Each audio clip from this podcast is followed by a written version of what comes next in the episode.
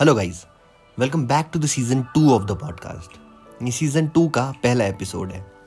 And this is the story of a Chinese farmer एक Chinese farmer था, उसके पास एक घोड़ा था, जो अचानक से एक रात भाग गया।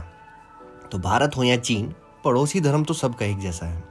तो उसके पड़ोसी और आसपास के घरों के लोग उसके पास आ गए और कहने लगे, अरे, बहुत बुरा हुआ जी, पता नहीं कैसे होगा अब आप क्या करेंगे? तो उस पर किसान ने बोला हाँ शायद। अगले दिन वही घोड़ा वापस आ गया और अपनी जैसे सात नए घोड़े लेके आया।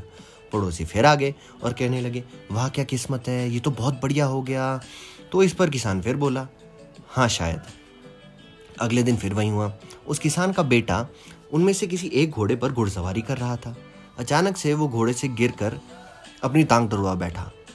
अब पड़ोसियों का तो शाम का रोज का चाय नाश्ता मानो किसान के घर पर ही होता था। सब कहने लगे, अरे, ये तो बहुत बुरा हो गया, एक ही हो गया, इन्होंने कुछ खवाता है, एक कुड़ी ने कुछ करता इधर हीला कराओ, ये तब बड़ा माड़ा हुआ, एक ही हो रहा है। एक्सेट्रा एक्सेट्रा अब चीन हो या भारत, अंधविश्वास भी एक जैसे हैं। पर इस पर भी किसान कुछ ना बोला, वो बोला हाँ शायद। अगले दिन फौज से कुछ लोग आए। जो लड़ाई के लिए नौजवान लड़कों को ढूंढ रहे थे।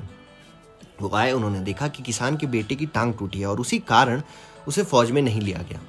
पड़ोसी फिर पहुँच गए। आज फिर कहने लगे, वाह, क्या किस्मत है, ये तो कमाल हो गया। तो इस पर भी किसान कुछ ना बोला, वो बोला हाँ शायद। सी, हम सभी के साथ। वी नेवर रियली नो कि एक इवेंट का लॉन्ग टर्म इफ़ेक्ट क्या, कितना, कैसा या कब तक हो सकता है। हम सभी की ज़िंदगी में हम लोगों और सिचुएशंस को बहुत जल्दी जज करने की आदत है। बट रियलिटी में इट्स ऑल अबाउट प्रोस्पेक्टिव कभी कभी जो लगता है कि बहुत अच्छा है, वो आगे जाके बुरा हो सकता है। और कभी कभी लगता है जो बहुत बुरा हो रहा है, वो आगे जाके बहुत अच्छा भी हो सकता है। फ़र्ज़ करें, आप अपने सपनों की रानी को डेट कर रहे हैं, जो बाद में आपको छोड़ दे और आप हीर रांझा बनकर रोते फिरे। या फिर कोई जॉब इंटरव्यू का कॉल ना आए और आप अपना स्टार्टअप स्टार्ट करके करोड़पति बन जाए शार्क टैंक की तरह। या फिर वहीं रांझा रोने के बजाय पढ़ना स्टार्ट कर दे और यूपीएससी क्रैक कर ले, या फिर यहीं करोड़पति, इसी करोड़पति को अपनी ही कंपनी से निकाल दिया जाए। अब ये मत सोचना, इनमें से कुछ मेरे साथ हुआ है। या फिर हाँ शायद, क्या पता। But one thing is sure कि लाइफ इज़ अनप्रडिक्टेबल आप लाइफ को प्रिडिक्ट नहीं कर सकते। मगर एक बात पक्की है कि लाइफ का मकसद उसे पूरी तरह से एक्सपीरियंस करना है। अच्छा हो या बुरा हो जैसा भी। आपका काम है उसे एक्सपीरियंस करना। यू नेवर नो आपकी लाइफ में अगले पेज पर क्या आएगा।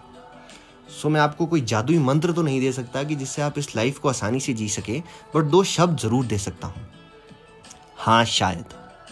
सो हाँ शायद करते जाएँ और ज़िंदगी को एक्सपीरियंस करते जाएँ। इसी फार्मर की तरह। हम्म। मेरा नाम है केनी और मैं कहानियाँ लाता रहूँगा। मेरे साथ जुड़े रहिए। See you next time till then take care